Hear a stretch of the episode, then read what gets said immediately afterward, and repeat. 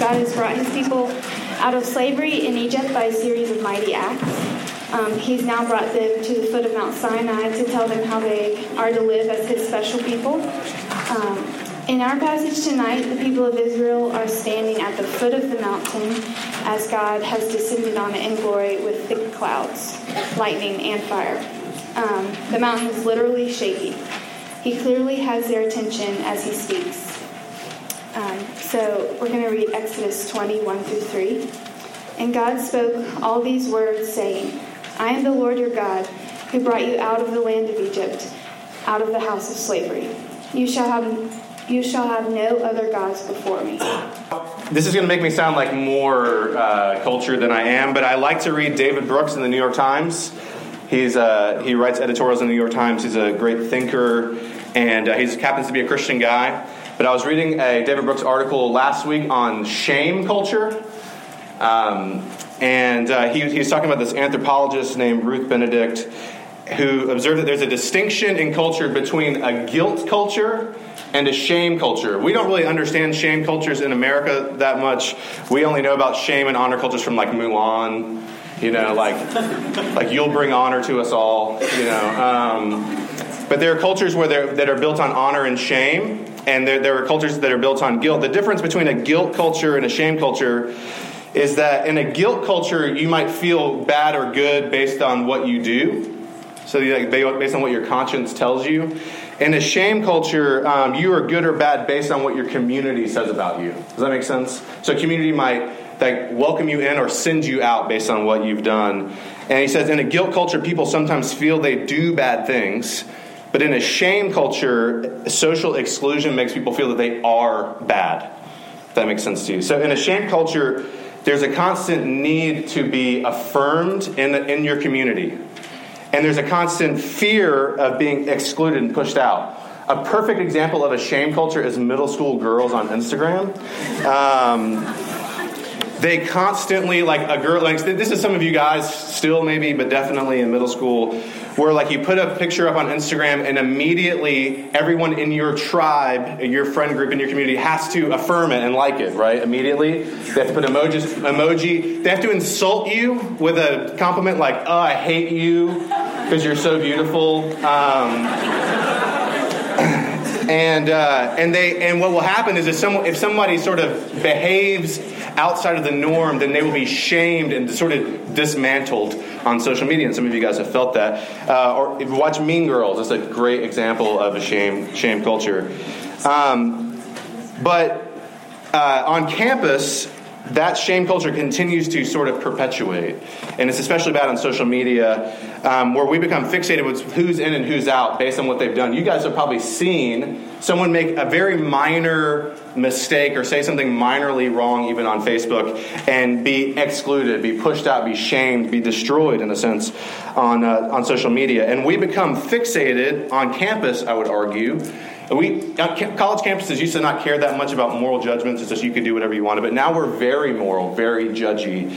Um, in a lot of ways, we're like during March Madness, like the whole month beforehand is so annoying because all they talk about on E S P N is like, who are the last four in? Who are the last four out? Who's on the bubble, right?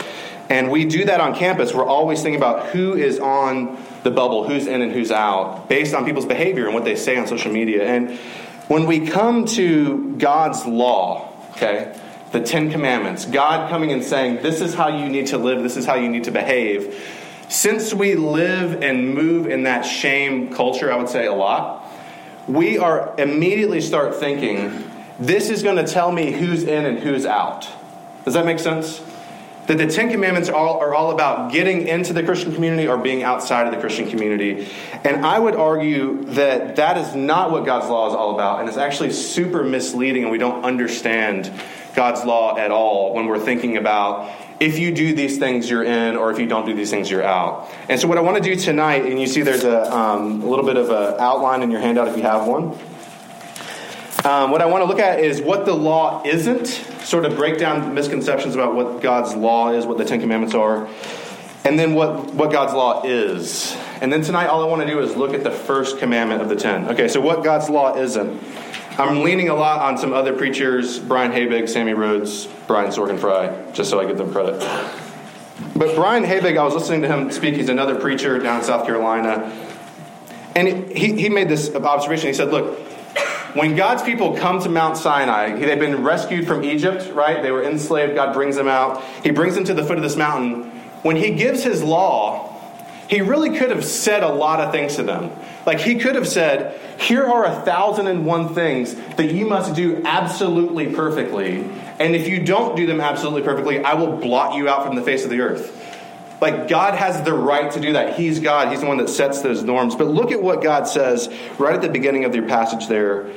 God spoke all these words saying, what? I am the Lord, your God, who brought you out of the land of Egypt, out of the house of slavery. Before God gives any of his commandments, before he says anything about how they need to live, he says, hey, I am your God. He reminds them who he is. I, I am your God. You're my people. We have a relationship. We have a friendship. It's secure. He reminds them who he is. He reminds them what he's done. He said, I brought you out of Egypt. Do you remember me? I'm the one that cared for you. I rescued you. I crushed your enemies. I brought you out. I've sustained you. Before God tells them anything about how they are to live, he says, I am your God. You belong to me. I, I, I have intimate relationship with you. And here's what that means. That means that the law, or obeying God, or behaving as a Christian, is not a way to get in with God, okay?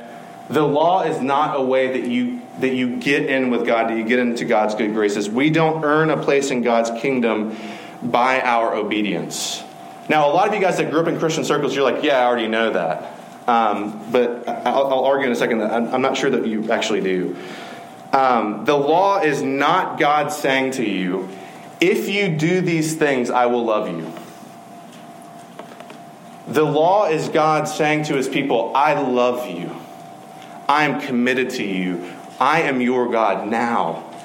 In light of that, this is how I want you to live. With Jesus, at R U F, we we always say this thing like, you're never so bad that you're beyond the need of the reach of God's grace. You're never so good that you're beyond the need of God's grace. That everyone is welcome here. And the reason why we say that all the time and believe that is because with Jesus, belonging always comes before behaving. Does that, does that make sense? Acceptance always comes before obedience. That's how it works. That might not be how it works in other um, clubs that you're in. That might not be how it works in your classes. But with Jesus, acceptance always comes before obedience. And if you don't get that, if that doesn't begin to break into you, then you will totally miss everything that the Bible and Christianity is all about. Right now, we're in the middle of Holy Week, okay? Holy Week is the week that leads up to Easter. Easter, of course, the celebration of Jesus being resurrected from the dead. And on the Thursday of Holy Week, there's a really funny-sounding uh, day called Maundy Thursday. And Maundy Thursday is the, the sort of remembrance of Jesus' last meal with his disciples. On Thursday night, he eats the Passover meal with his disciples. That night, as he's praying, he is he's betrayed, and on Friday he's crucified. Okay, so Jesus is up in this room with his disciples. One of them is about to sell him for silver to murderers that are going to literally to, to give him up to death. Most of the rest of them are going to deny him or run away from him. And yet, in light of that, Jesus is with them in this room, and he calls them his friends. He calls them his friends all the way to the very end, knowing full well that they don't really love him. They haven't really bought in in a real sense. And what the word Maundy in Maundy Thursday, it's not Monday, Thursday, by the way. That'd be really confusing because you wouldn't know if it was Monday or Thursday. Um, but the word Maundy actually refers to Jesus washing his disciples' feet. He says, you're my friends. Here, I'm going to serve you. I'm going to wash your feet, even though you're about to hand me over to be killed in just a matter of hours. Jesus served them because his relationship with them was secure despite their disobedience. Does that make sense? Are you catching that? Jesus went to the cross for them not because they behaved well. He went to the cross for them because, precisely because they didn't behave well, and he was committed to loving them. And that's how the gospel works. That's how the good news of Jesus works. Acceptance always comes before obedience. So here's what that means. If you're here and you're a Christian, That means that your keeping of God's commandments is not a litmus test of whether you're really a Christian or not. Okay, your how well you're stacking up against the law is not a test to show you, are you really a real Christian or not? And a lot of y'all's security, those of you that are Christians in the room, comes from how well you feel like you are obeying. So that when you're surprised when you keep sinning, okay? Like you do something that you thought you, you wouldn't do. Like you had never had sex and then you met this guy or this girl and then things happened. And then you sit with me and you're like, well, who am I now? Um, because you think that your your identity as a Christian is based on your obedience. And you're standing with Jesus. If you hear nothing else all the time you come to R U F, for the rest of your years, know this, your standing with Jesus is based on Jesus' obedience to God and not your obedience. Your obedience doesn't get you in with God. And so my question for you is, how do you determine who can be your friend? Um, how do you determine whether someone can be part of R U F? Or whether someone can be part of your fraternity or your sorority or your club or your intramural team or your circle of friends in your dorm? Um, if you are refusing to offer kindness or welcome because of someone's behavior or lifestyle, then I bet you believe that God, you think God requires you to be obedient before he will love you. Because it's leaking out onto everyone around you. That's not Jesus. But Jesus' acceptance always comes before obedience. So the question for us then is, if I don't have to obey to get in with God, if God already loves me, then why does the law even exist? Like, why is it even there? What is the law? Two things. First, the law is a response. Okay? Keeping the law is a response to what God has already done, namely saving you. Um, obedience is always a response. Jesus says, if you love me, keep my commandments. Okay? Um, I used to smoke. Um, I smoked about a pack a day uh, for a time, and um, and it was awesome. I looked super cool doing it every time. So um, I hate that you can't see that. I saw a terrible... Anyway, I'm listening. Um, but when I married my wife, uh, smoking had to go. Okay? This is here's what Sarah Jane didn't say. She didn't say, you need to stop smoking or else I'm going to stop loving you. If you don't stop, I'm going to leave. No, no, no. What she said was, I love you so much that I want you to be around. Like, I want you to live a long life. I want you to live. I want to be near you. I, I don't want the smell of cigarette smoke to come between us. I want us to be able to share our love together openly. And it was still hard and challenging, and it was a lot of work for me to quit smoking. It wasn't easy, but boy, did I have the motivation to do it. Not because I was afraid that she was going to leave me, not because I felt like I had to earn her love or her trust, but because since I already had it, she was just saying, I want you to love me. And I had every motivation to do it. And I'm not saying that it always works that way, but this is what I'm saying. Love enables change.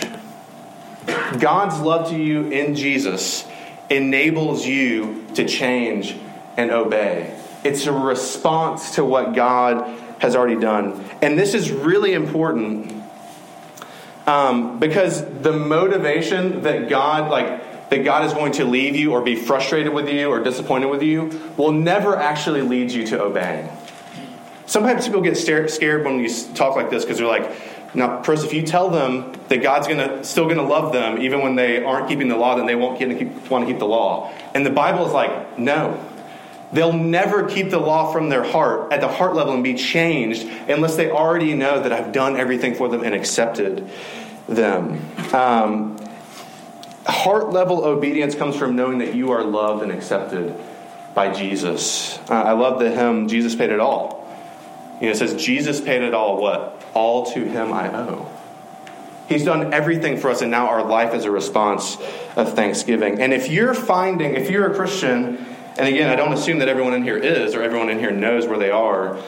But if you're a Christian and you're finding the Christian life to be drudgery or like, that sounds like the most awful thing that I would never want to do, Um, my guess would be that you're looking more at your behavior than you are at Jesus.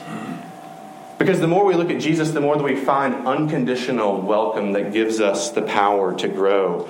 Um, are you trying to get to God by obeying? Like, are you trying to get to God that God will go, you know what? They finally got their life together. I will bless them. Or are you receiving from God? Look, the, this is how the law works.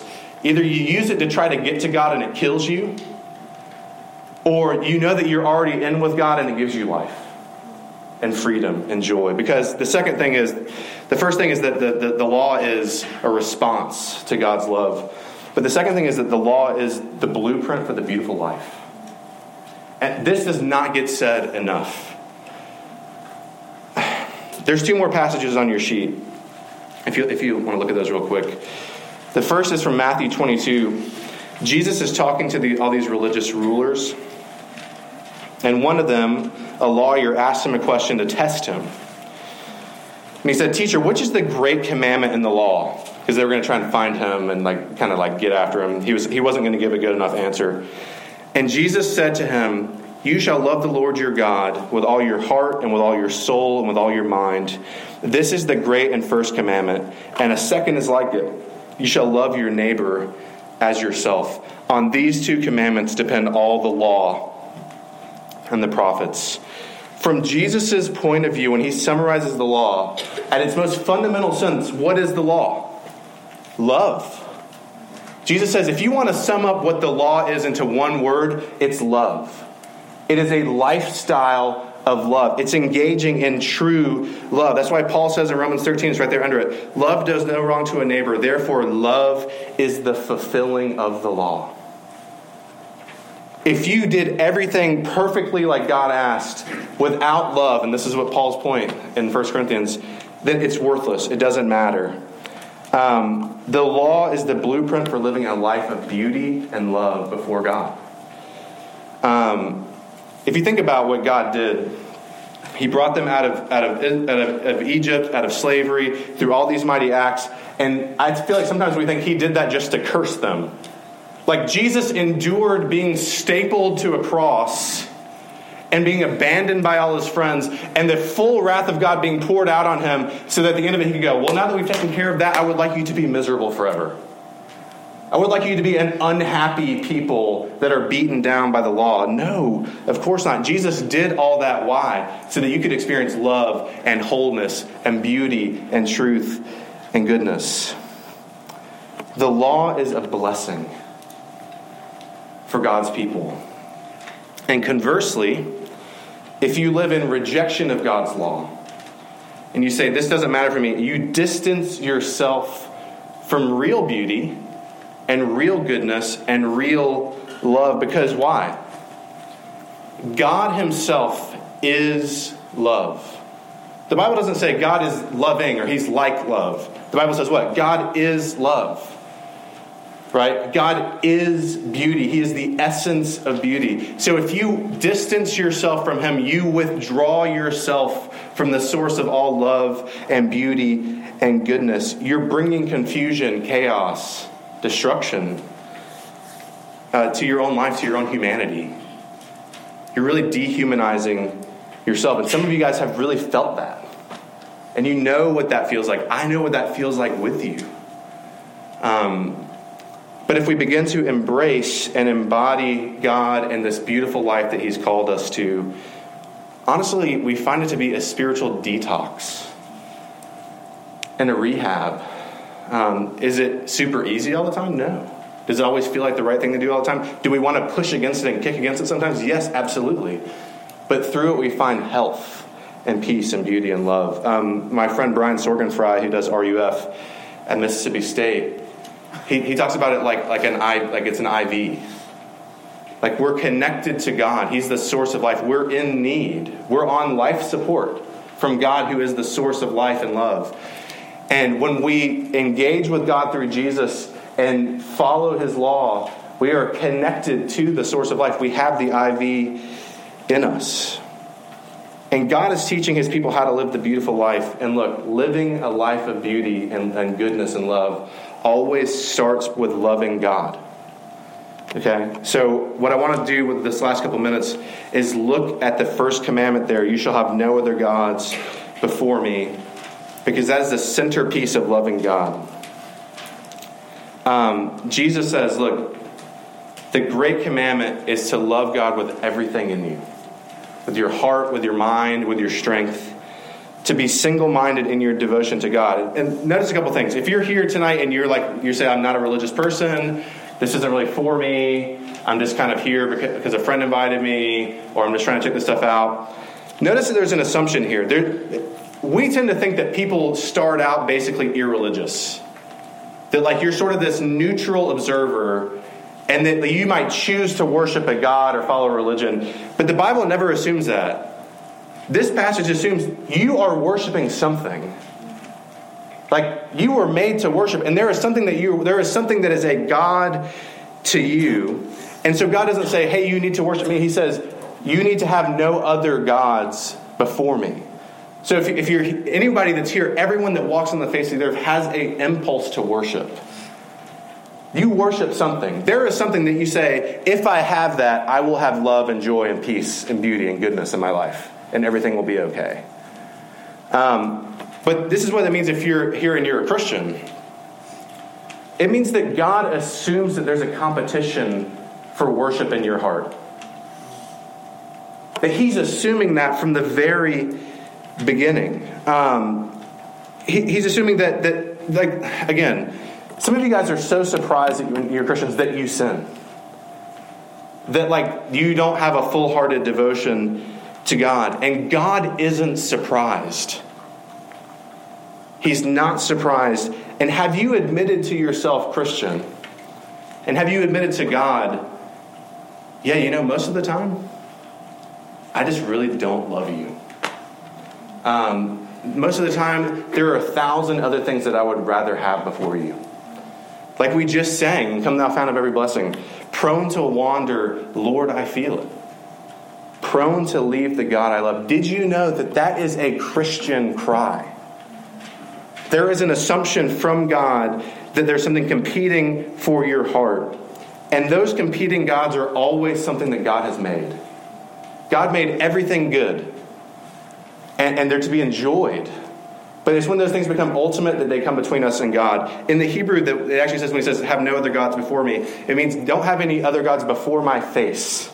Like when you stand before me, don't let there be anything between you and me. My children fight over toys like it's their job. Um, and they scream super loud. Um, also, side note, I took forty-one bobby pins out of my one daughter's hair tonight. Just, um, I didn't even know there were forty-one bobby pins in the pack. Um, anyway, but they fight. And my reaction to my kids fighting over a toy is one, to yell at them, because that always works. It at least gets their attention. The other is to take the toy away. I'm like, they're fighting, I'll just take it away. Okay, problem solved. My wife is much wiser than me.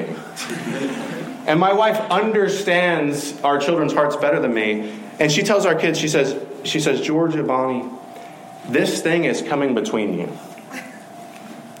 It sounds silly. This, this thing is ruining your friendship. It's coming between your relationship. Should this toy, is this toy more important than your relationship? No, because you realize that toy can really aid their friendship.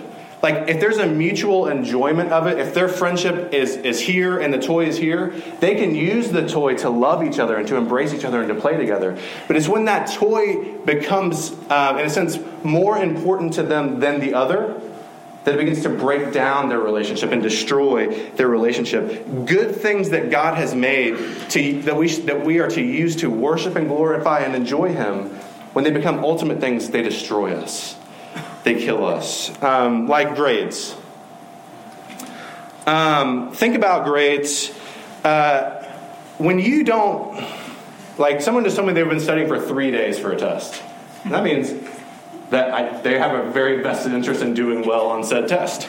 Um, at the end of that test, if it doesn't turn out the way you want it to, are you, like, disappointed? And like, man, I really wish I'd done better. I want to study better next time. Or are you undone? Are you like, pleading to the professor, like dehumanizing yourself, lying prostrate on the ground before your professor. And then when they don't give you the grade, like m- mumbling about them behind their back about they, they can't teach anyway. Um, like, does it undo you or does it just disappoint you? Um, how about the affection of another person? Um, when he doesn't notice you, when you put a lot of work into being noticed, are you like, well, there's other guys? Or do you become unglued, undone? Recall, like recounting everything you've done in the last day and every possible way that he could have, that, like, your hair was just out of place. Um, I was listening again to my friend Brian preach this, and uh, he struck me because I have three daughters, and he said, he was speaking to the ladies in the room, and he said, ladies, do you even remember the first time that you noticed that guys would take notice of you based on how you dressed? Um, or has it become so second nature that you don't even notice it anymore, and you're just like, why am I depressed? You can't even notice anymore because you can't have that other person's affection. Um, is it becoming in front of God's face? How about the approval of friends? How about when your B F Fs go to dinner and they don't invite you? Um, do you go to your room and replay every moment from the past week? And try to think of every time where you possibly could have said something that you didn't maneuver absolutely correctly. Did, did, did you stare in anger at their snaps and Instagram posts from spring break, the trip that you were not invited on, um, and burn and seethe inside? Or are you like, that looks like a fun trip, I wish I could have gone. Um, we bow down to the God of other people's opinions, and we don't even know it. And that, my friends, is giving the glory that is due to God to another. And it's and it's heart blaspheming. Um, and of course that breaks down your relationship with God. You're disconnecting yourself. You're taking out the I V and you're putting it in something else that can't satisfy you. Cookout milkshakes are wonderful. They're beautiful. But, and, and, amen. And I'm lactose intolerant. I'll still eat one. Um But if you have them for breakfast, lunch, and dinner, of course it's never going to satisfy you. It wasn't intended to. It can't satisfy you. If you're feeling disconnected from God, have you examined your heart for what is competing for your worship? Is my question. And I, I want to leave you with a couple of questions from a guy named David Pallison in a book called How People Change. These are called X-ray questions. And I just want to kind of let these questions wash over you. What's on your mind when you wake up in the morning? Um, when you wake up in the middle of the night to go to the bathroom, what pops into your into your mind? When you miss a green light because you're like staring off into space and the person behind you has to honk and you're like, oh, it's green, and you go, what what were you like ruminating over? What do you talk about with your friends at two in the morning? Um, this is a good one. When when do you say, if only? Um, what makes you feel rich? What makes you feel like important? Whose power do you think would make everything better? If only this person, nationally, in your church, like on campus, had power, then everything would be okay. Um, this one is hard for me. What do you desperately hope will last during your lifetime? Those are all questions that begin to give us a little glimpse into the things that compete for the affection of our hearts. And this is what I want to leave you on as we look toward Good Friday, when we think about Jesus being crucified and him rising from the dead on Sunday. Jesus never had com- competition uh, in his heart for God. Jesus remained completely connected and drawing life and beauty from God at every point of his life. Can you imagine that? How many times have you broken the first commandment just today? Jesus was God's man. He was always most concerned with God, and he went to the cross and was pushed away from God so that you could be brought in. And God is calling you now to a life of beauty and love and rest and peace.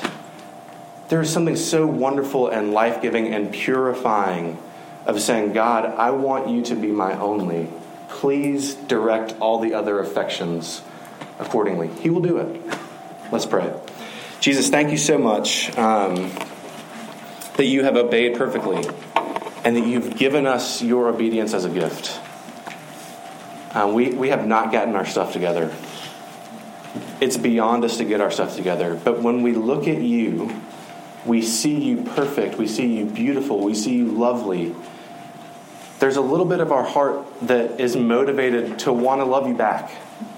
And we ask that you would increase that part of us that's there by your grace.